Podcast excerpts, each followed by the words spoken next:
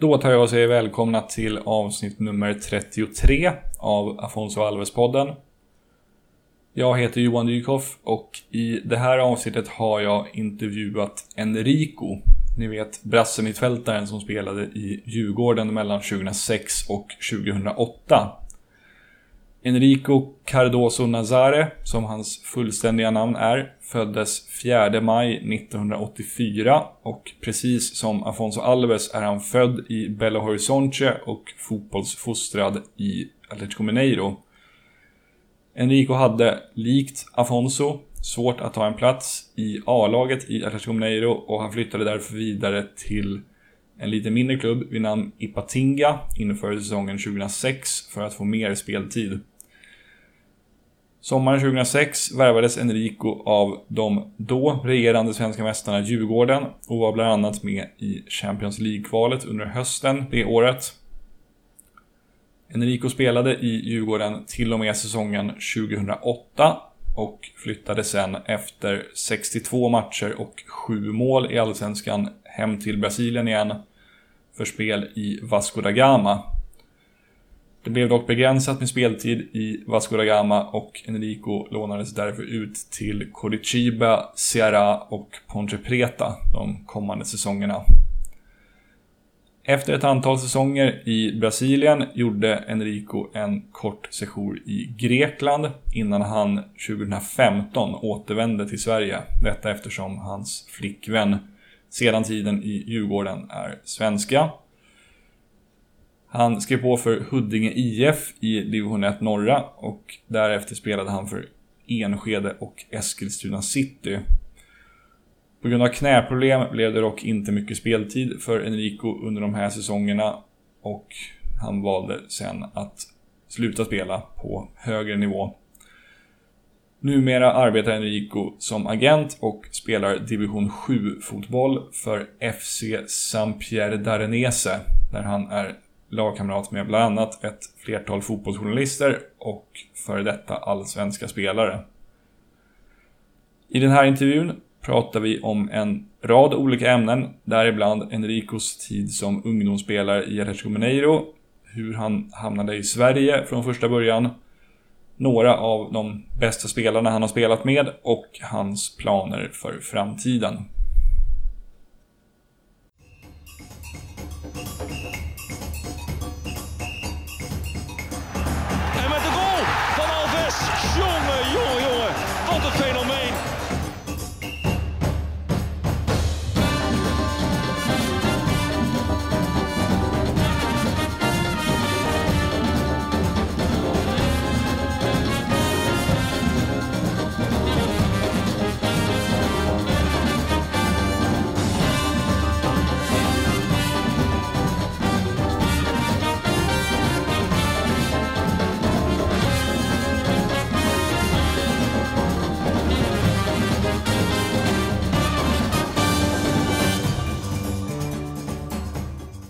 Fullständigt namn börjar vi med. Enrico Cardoso Nazare heter jag. Mm, Nazare säger man, okej. Okay.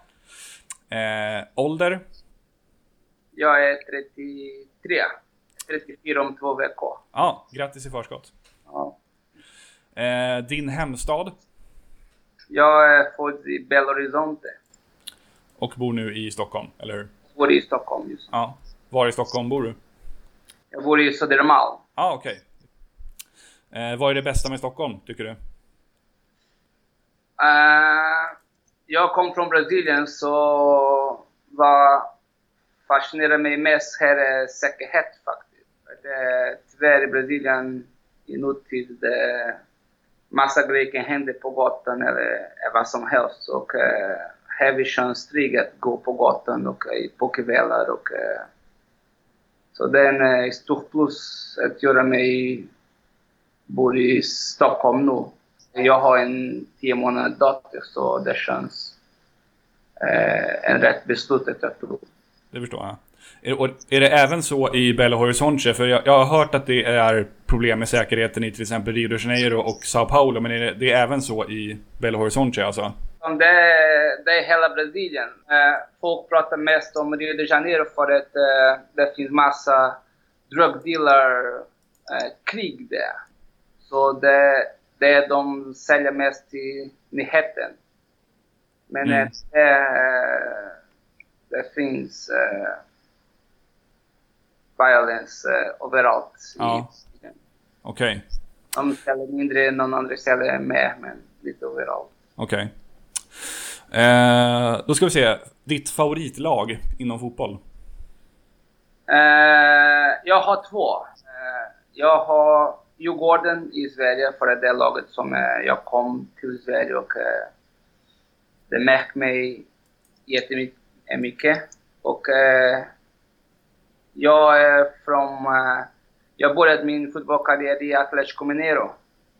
Så jag spenderade eh, 11 år av min ungdom, liksom från 10 år till 21 år gammal, Atletico Mineiro. Så det är laget i Brasilien som eh, jag tycker om mest. Ja, förstår. Eh, favoritspelare genom tiderna och det kan vara en eller, eller flera. Eh, det finns en som eh, jag har alltid eh, tycker om honom som eh, personen som är spelare och det, det är Ronaldo, den Mm. tjocka Ronaldo. Il Eh, fenomeno. Ja, exakt. El Fenomeno. Och jag hade möjlighet att spela mot honom faktiskt. En gång i 2001. Ja, 2011.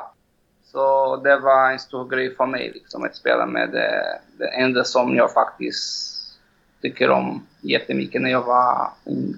Ja, häftigt. Ja. Eh, finns det någon särskild egenskap hos andra spelare som du beundrar eller uppskattar särskilt? Jag förstår inte.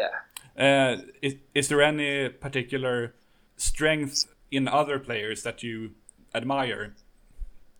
Ja, liksom... Eh, jag tycker om såklart att kolla, att kolla Ronaldinho spela när han var i Barcelona. Mm. För att eh, allt känns så enkelt när han gjorde. Och eh, han var så vältränad och eh, det, det känns som han var så över alla andra spelare.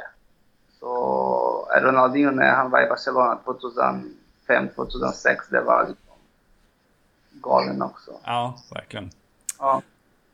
Eh, finns det någon spelare som du inte gillar av någon anledning? Mm, nej, men eh, jag tycker inte om så mycket Pepe från Portugal Mm. behov på planen. För att eh, man säger, han, eh, det är många gånger han går för att skada motstå eh, motståndare liksom. Så inte att jag tycker inte honom, men eh, olika del, olika moment eh, känns som eh, det är unnecessary. Ja. Man kan göra på plan. Jag förstår. Ja. Eh, vilken är din bästa fotbollsupplevelse? Än så länge. Eh, största kanske det var när jag vann Brasiliens cup med Vasco da Gama Mm. 2011. Eh, för att Vasco da Gama har inte vunnit en eh, brasiliansk eh, cup eller mästerskap för längre.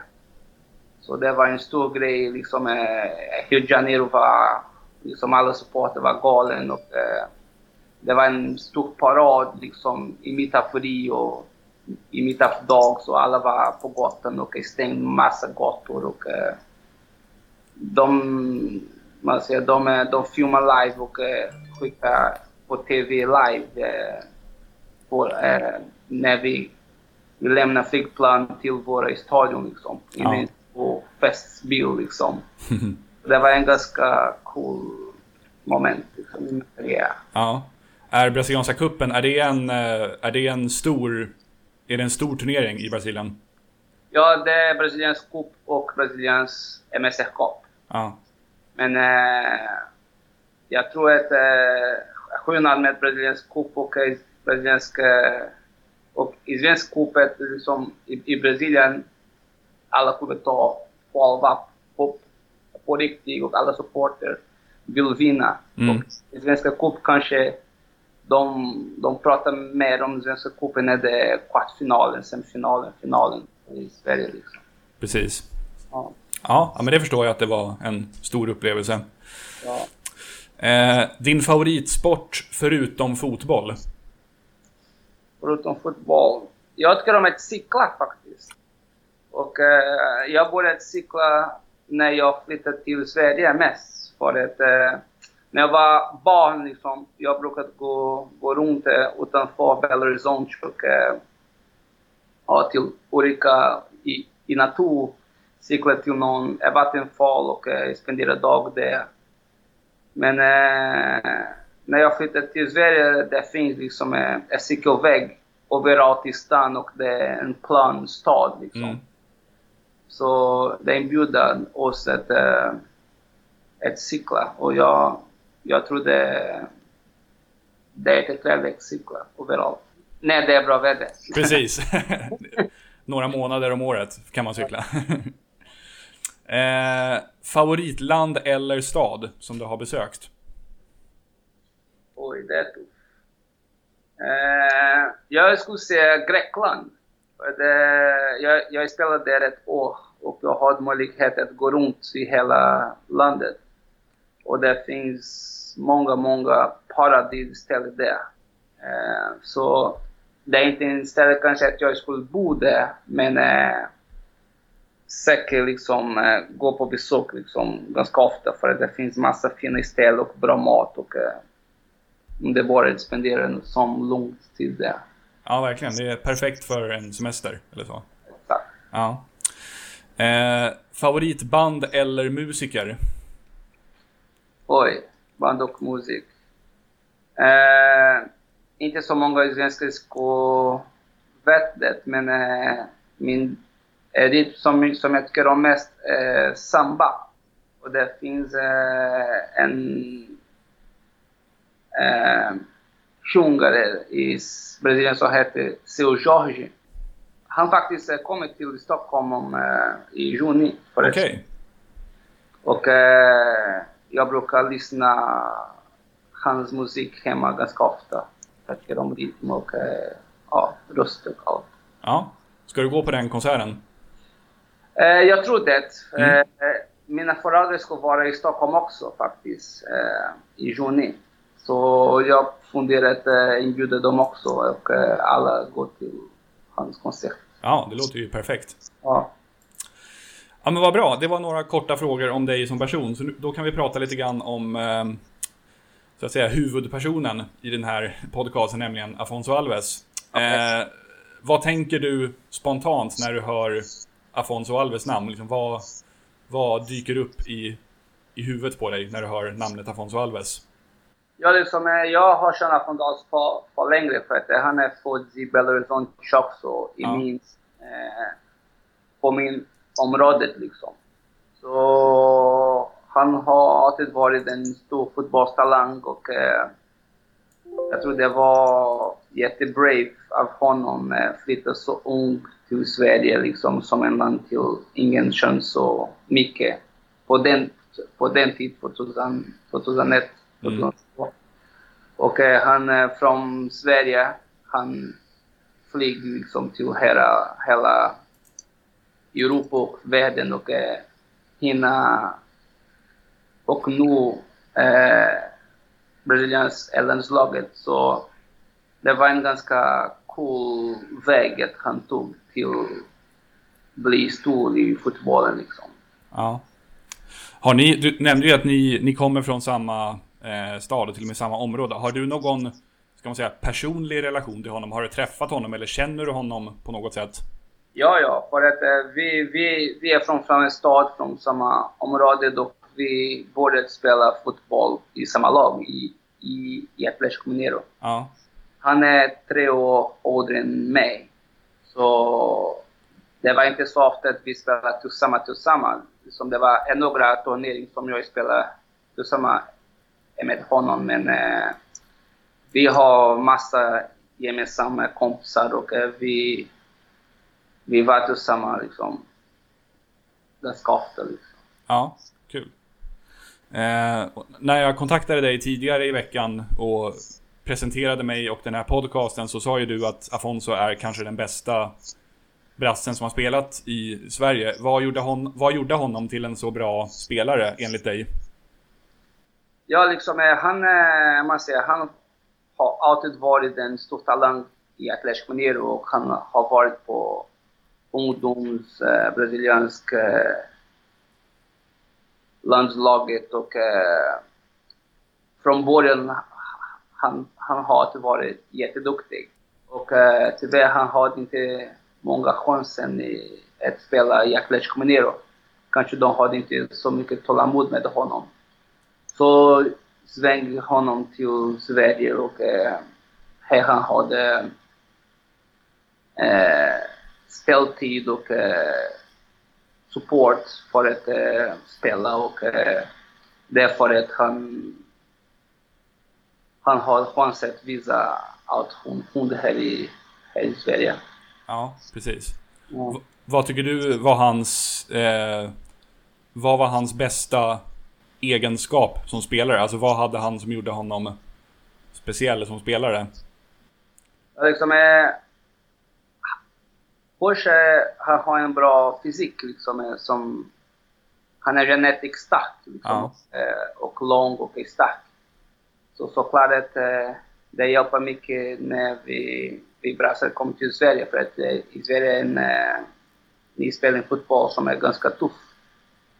Så han har den blandningen att vara stark som en svensk plus har den teknik och eh, fotbollskänsla som en brasiliansk.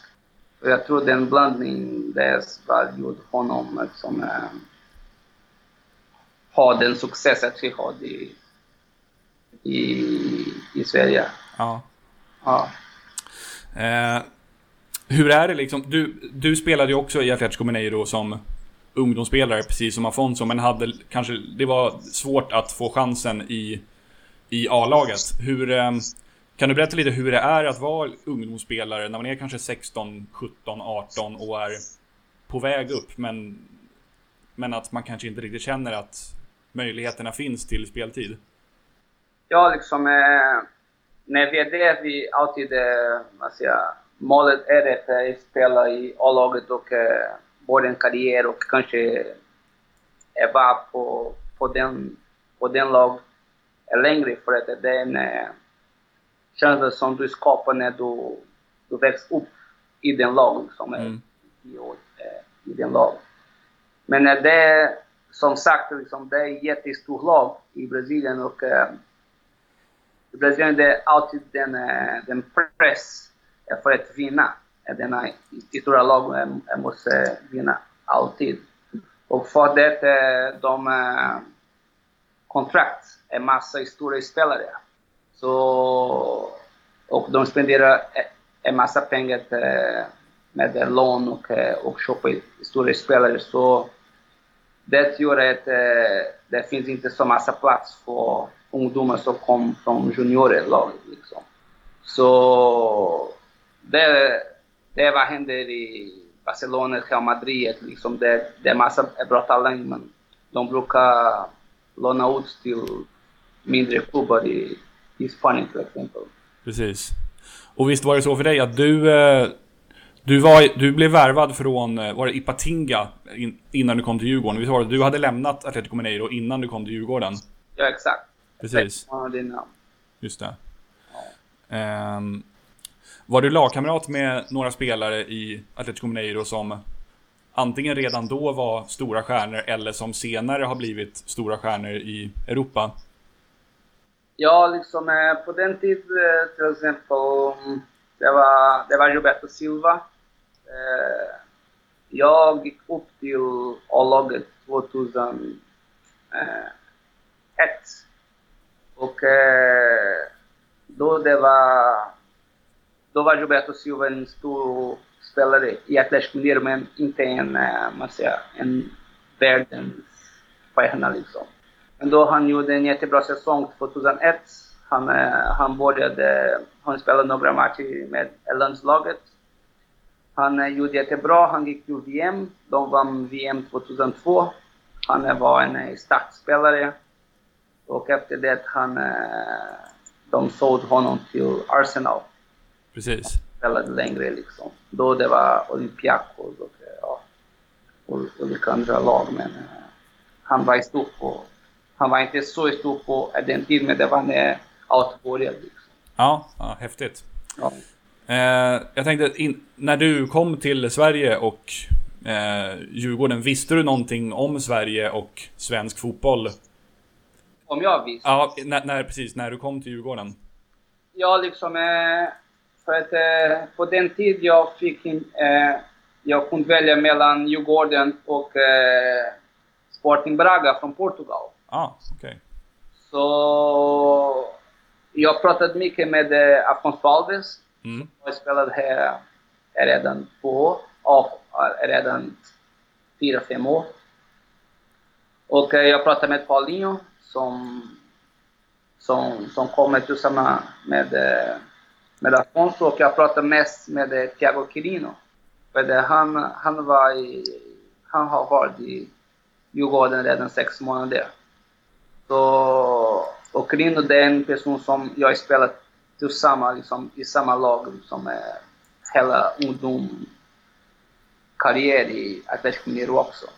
Så han pratar mycket bra grejer om i Sverige, om man säger att eh, Djurgården eh, tar hand om um spelare och eh, de försöker hjälpa och eh, de ger oss eh, en lärare för, för att lära svenska och man säger allt utanför planen. De brukar äh, ta hand också och äh, det var en fin stad och äh, med säkerhet och äh, folk tycker om fotboll och äh, ja, jag tror det var en äh, rätt, äh, en rätt beslut av mig att komma till, till Sverige. Men jag visste inte så mycket faktiskt äh, innan jag pratade med dem. Nej, det förstår jag. För att äh, vi har inte så mycket, de visar inte så mycket nyheter om svensk fotboll och Sverige i general i, i, i Brasilien. Nej, det förstår jag. Har du någon kontakt med Kirino idag? Han spelar väl i Japan, eller hur? Ja, han spelar i Japan och andra divisionen. Ja. Pra pratar ni ibland? Ja, ja, vi, vi, jag kan säga att vi pratar en, liksom, ofta, liksom, alltså nästan varje dag. Vi har den, den grupp med eh, kanske det 12-15 eh, spelare som vi spelar tillsammans i våra ungdomstid. Liksom. Så det är Thiago Quirino och, och Caio Almeida och Afonso, Paulinho, liksom, alla, alla var från Atlético Mineiro. Liksom. Och en massa andra spelare som eh, spelar inte i Sverige men är lite överallt. Så vi har den, den WhatsApp-gruppen, vi, ja, vi, vi håller kontakt. Okej. Okay. Hur är det med Kirino? Det, det, jag vet att det, i alla fall i början gick det väldigt bra för honom i Japan. Eh, första säsongerna. Ja, det gick bra för honom. Han började bra, men då hade hon, eh, han skadat sig. Sen eh, han spelade inte för en tid då de eh, lånat ut honom till Sydkorea. Hans kontrakt var slut. Han gick till eh, Dubai och spelade där en, ett säsong tror jag. Mm. Och eh, i början av året, den här, den här året, han, han gick tillbaka till, till, till Japan för att spela för en andra division där. Ja, okej. Okay. Ja. Eh, jag tänkte, när du var i Djurgården, det var ju, det var ju ett par brassar i Stockholmsklubbarna då. Wilton, Daniel Mendes, Paulinho eh, och så vidare. Umgicks ni privat? Alltså även ni som inte spelade i samma lag? Yes. Eh, Paulinho och Daniel Mendes och, eh, och Wilton, de har hjälpt mig mycket faktiskt. Mm. Att, eh, jag kom till, till Sverige för att eh, och jag känner Kirino från min namn, men eh, det enda som jag känner. Så alla andra spelare, eh, de, eh, alla de tre andra, de, de brukade inbjuda mig på middagar och eh, alla tre var jätte, jätte religiösa också. Så de inbjöd mig mycket för att gå till kyrkan. Men det var det har alltid varit min grej liksom. Att, eh, men ändå liksom, jag var där ganska ofta för att eh, spendera tid med dem. Men, eh, men vi, vi, vi, vi kunde gå tillsammans till Gröna Lund och man ska göra massa grejer tillsammans. Liksom, eh, även om vi var på tre, tre olika klubbar i, i Stockholm. Ja, just det. Ja. Eh, jag, eh, jag, vet vad, jag vet vad Daniel Mendes och jag vet vad Wilton gör idag, men jag vet inte vad Paulinho gör. Bor han, han är tillbaka i Brasilien va? Ja, han är tillbaka i Brasilien. Han är från en eh, småstad 70 kilometer från Belo Horizonte. Som heter Sete Lagoas, The Seven Lakes. Så han har sitt hus där och eh, jag tror han börjar jobba lite eh, med unga, unga spelare där och eh, försöka liksom, en lite agent där liksom. Okej, okay, jag förstår. Ja, honom gillade jag. Jag hejar på Hammarby, så jag, väl, jag tyck, tyckte väldigt mycket om honom när han var i Hammarby. Ja. Hammarby nu, eh, alltså jag brukar ha massa bröstare eh, på de senaste åren liksom. Precis. Alex och eh, Romulo och nu med, med Borges. Precis. Ja, de har, det har varit fler, flera stycken faktiskt. Ja, och Borges var jättebra. Ja, han, han är ju väldigt... Han är lite annan typ av vänsterback än vad man kanske är van vid i, i Allsvenskan. Men jag tror han kommer bli bra. Ja. Absolut. Jag tror från första fyra omgången han var i bästa elva två. Mm. Jo, men han är duktig. Och ja. vad är han? 20, 21, 22 år någonting så. Ja. Och kom från jättesmå lag i Brasilien också. Som ett, det var imponerande någon som scoutade honom där. Ja, verkligen. Verkligen. Jag tänkte, din bror var ju i Sverige ett kort tag också, Fabrizio. Exakt. I Väsby. Vad, vad gör han nu för tiden?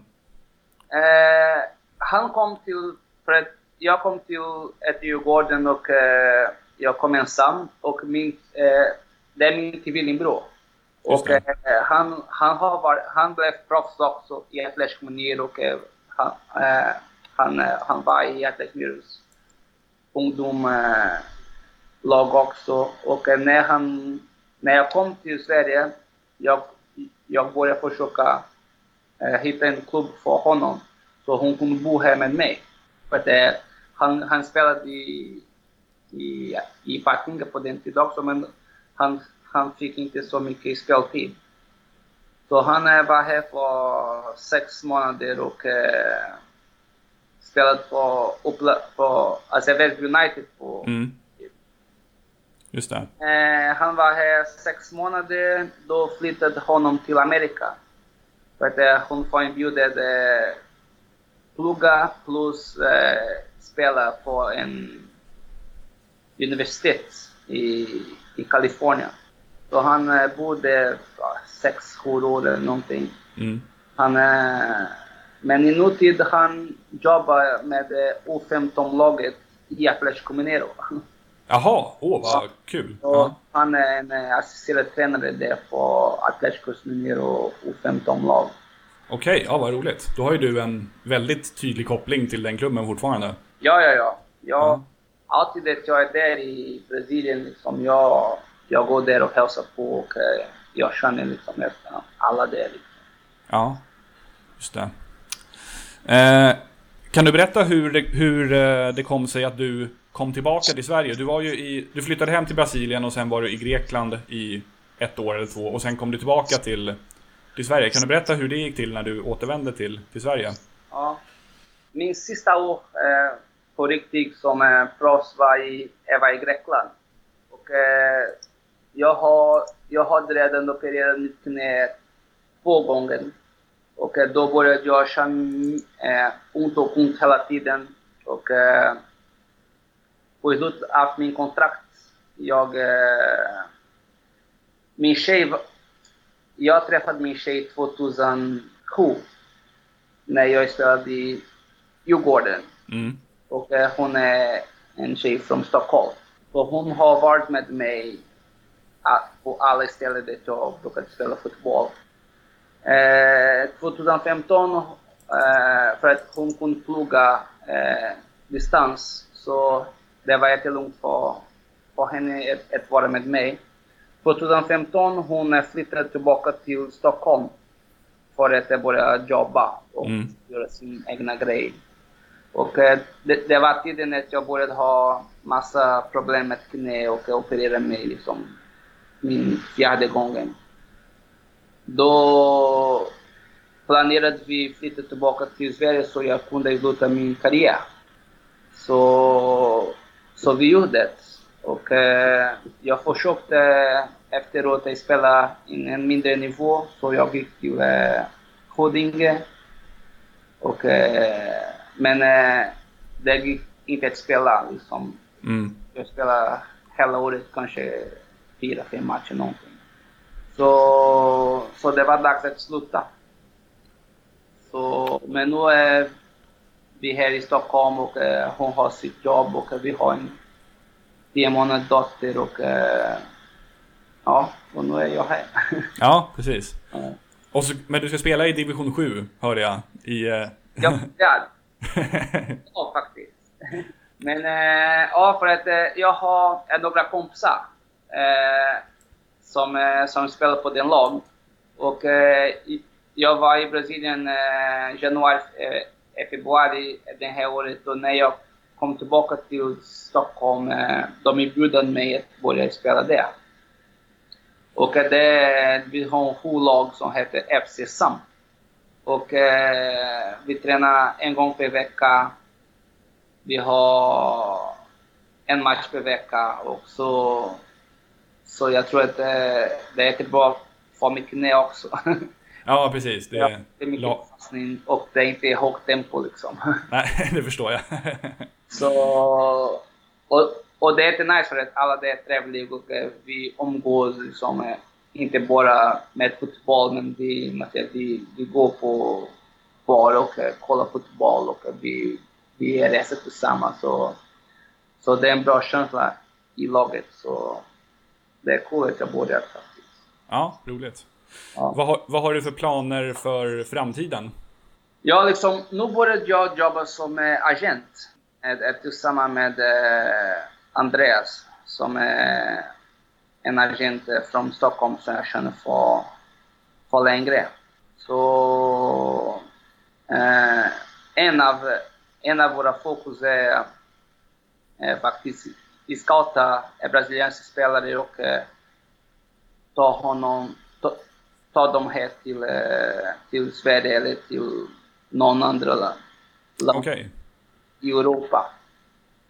Eh, eller är såklart att vi kan också ta hand om dem, dem när de är där och spelar där i Brasilien. Liksom. Men eh, min fokus i eh, min fokus i företag är liksom brasilianska spelare. Så du ska hitta nästa Afonso Alves kanske? Det är planen. Ja. eller, eller Neymar, även bättre. ja, det vore, det vore något det. Men vi får se. Det, det är inte så lätt. Nej, det är, det är en tuff bransch, eller hur? ja. Men eh, jag har bra kontakter och eh, jag har några spelare där redan i Mineiro och i Cruzeiro som är, som är redan stor talanger i deras akademi. Så vi får se. Vi måste jobba bra med dem. Ja, Ja, jag önskar dig lycka till, verkligen. Tack. Eh, följer du förresten Allsvenskan idag? Någonting? Alltså, går du på matcher, ser du matcher på TV och sådär? Ja, jag, jag går ganska ofta på, och inte bara allsvenska faktiskt, för att jag, jag kollar mycket Super 1 och Division 1 också. Att, eh, men mest när matchen är i Stockholm. Jag brukar inte resa så ofta, men eh, massa matcher här i, i Stockholm jag, jag kollar. Allsvenska, Super 1 och även Division 1. Finns det någon särskild, eh, finns det någon särskild lag eller någon särskild spelare som du, som du gillar? Ja, liksom kanske jag kan säga... Jag tycker om mycket den är nummer 10 av, eh, av, eh, av, av Djurgården faktiskt. Eh, Mibrati. Bradti, just det. Ja, han är väldigt bra. Eh, jag, jag har koll på honom sedan förra året. Liksom, eh, och han är ung och han har kraft och eh, han har teknik. Eh, jag tycker om honom mycket. Liksom. Ja. Han är, har varit skadad en del, det är synd. Men han är väldigt, väldigt duktig. Så ja, så... Men han är spelare som sedan förra året, han är... Ja, han var bra. Ja, verkligen. Ja. Eh, Du, jag tror vi har kommit in på sista delen av intervjun, nämligen din lista. Den här topp 7-listan som jag bad dig att ta ut. Eh, och det är då ett... Det är då en del som jag har i varje intervju där alla gäster får ta ut en sån här lista. Eh, kan du gissa varför det är topp 7 och inte topp 5 eller topp 10 som brukar vara mer vanligt när man tar ut såna här listor? Nej, eh, inte faktiskt. Nej, det är för Afonso gjorde ju, Afonso gjorde ju sju mål i en match i Heerenveen. Ja, ja, ja, jag kommer ihåg. Det var 9-0 tror jag. 9-0, precis. Och han gjorde sju mål. Så det, det var därför jag valde den siffran till det här inslaget. Okej. Okay. Ja. ja.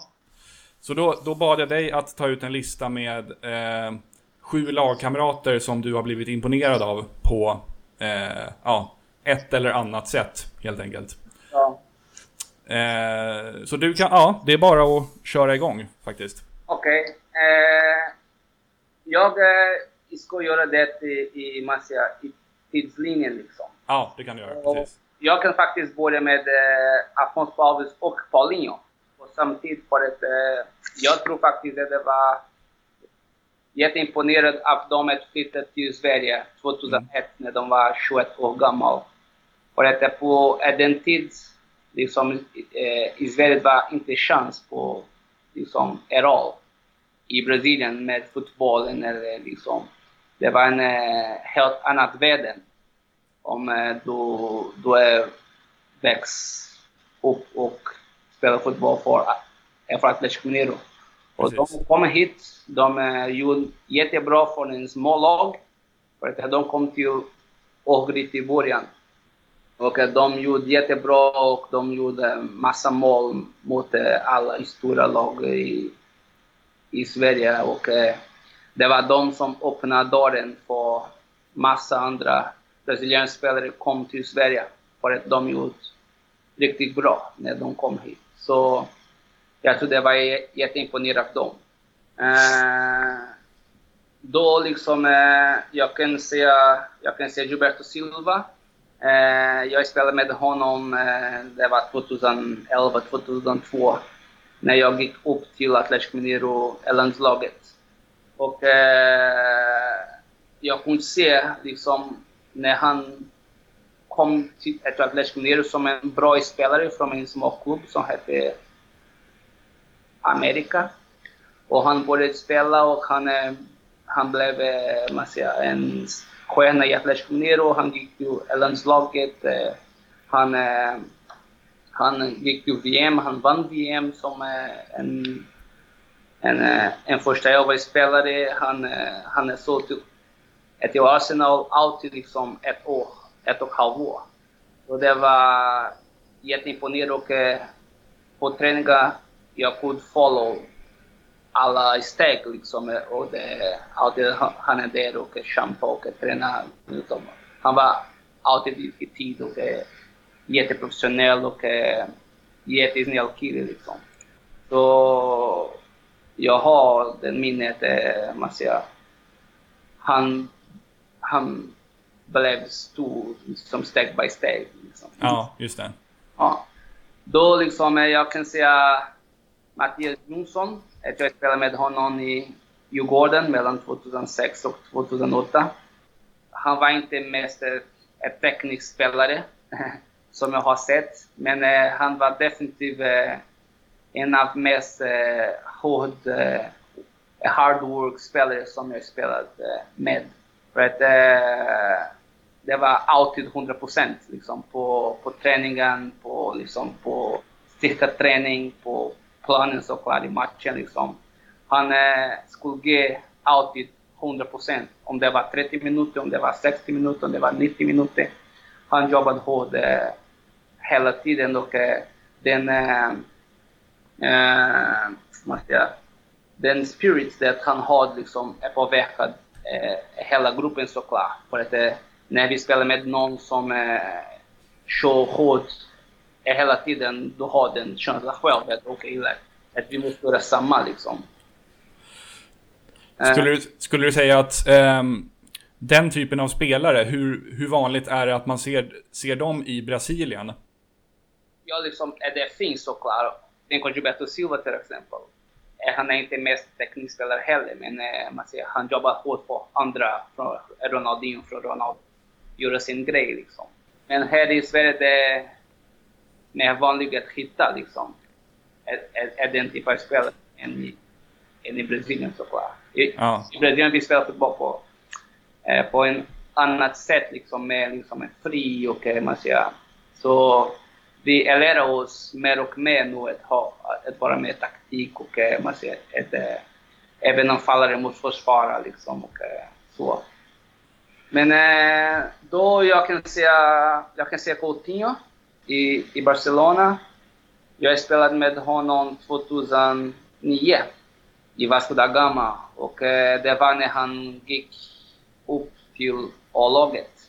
Okej. Och eh, han, han var alltid en stor talang i, i Vasco da Gama. Och han var i brasilianska landslaget eh, U15, U17, U20. Tillsammans med Neymar var de två stjärnorna i brasilianska ungdomslandslaget. Liksom. Och eh, du kunde se när du tränade med eller mot honom att eh, han var speciellt liksom. Eh, så mycket teknik och eh, bollkänsla liksom. Och eh, även på den tiden han var eh, 17 så, så han var inte färdig eh, physically. Men ändå liksom, eh, man säger, han kunde göra stor eh, skillnad i, i laget liksom. Ja, vad häftigt. Jag visste, inte att, jag visste inte att du hade spelat med honom, men det är ju, jätte, det är ju jättestort alltså. Ja, ja, ja. Ja. Eh, inte Milano köpte honom när han var 15 liksom. Men de hade att vänta till han fyllde 18 för att flytta till, till Milano. Just det. Så han spelade liksom den, den tiden. Ja, coolt. Eh, då kan jag säga, jag kan säga Eddie Milson som är Mhm. i Barcelona, spelade i Lyon.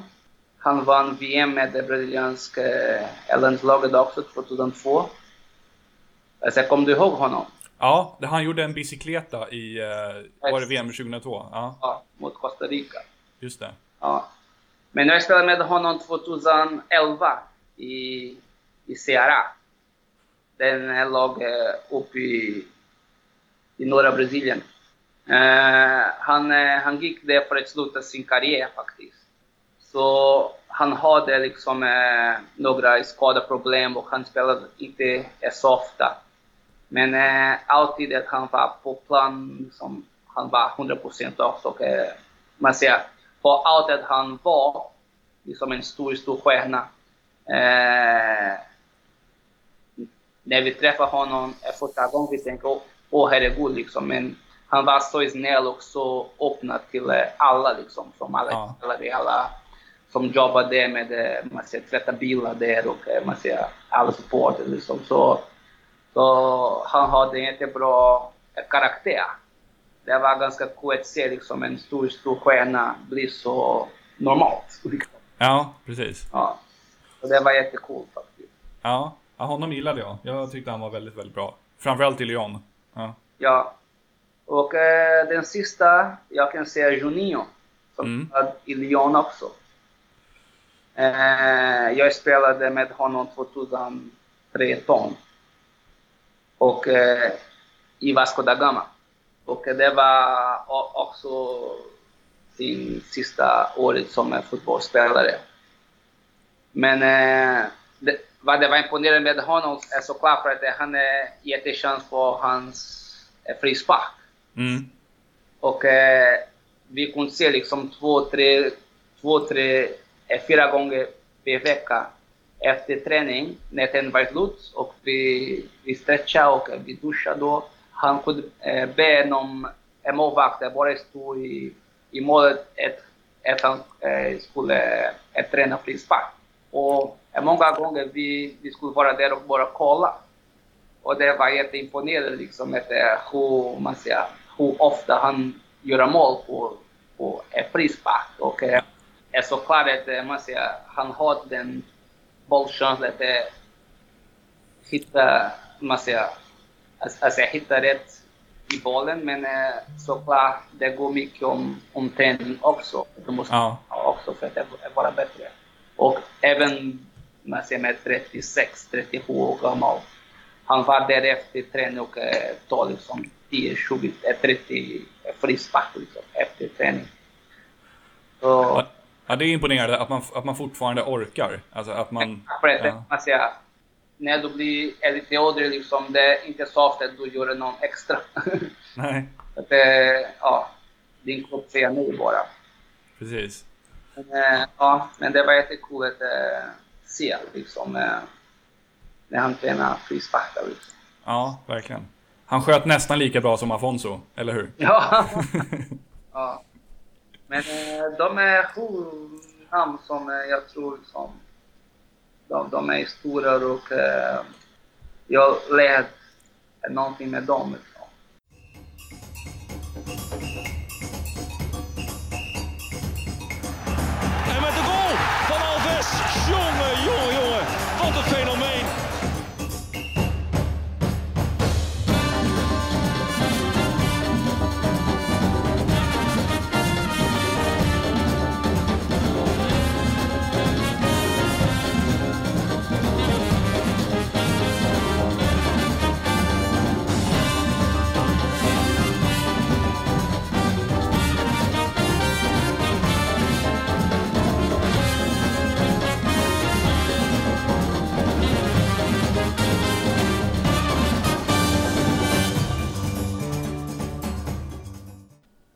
Tar vi och tackar Enrico för att han tog sig tid att ställa upp på den här intervjun. Och vi önskar honom all lycka och medgång framöver, givetvis.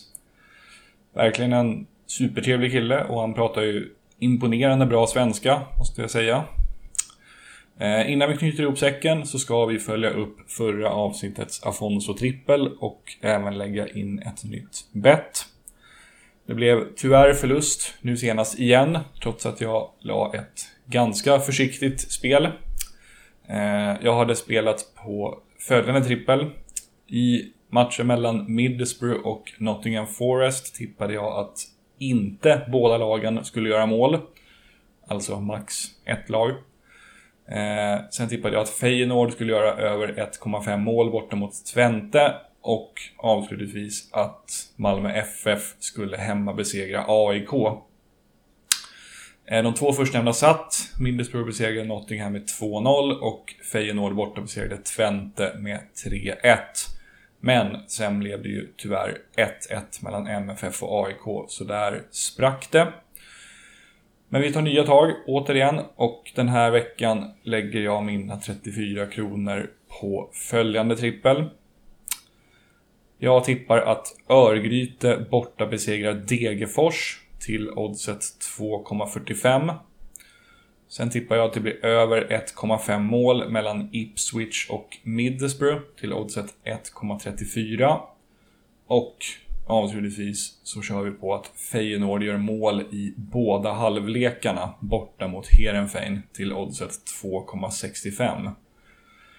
Totalt blir detta ett odds på 8,70 och multiplicerar man det med insatsen 34 kronor får man en potentiell vinst på 295,80 kronor. Det är nog ovanligt högt, känns det som spontant, så det här är lite mer risky än vanligt, men vi får se hur det går. Det var väl allt för idag, tror jag. Och nu är det bara ett avsnitt kvar av den här podcasten. Och jag hoppas att det ska bli ett avslutningsavsnitt värt att se fram emot. Så håll utkik efter det och ha det så bra så länge. Tja tja!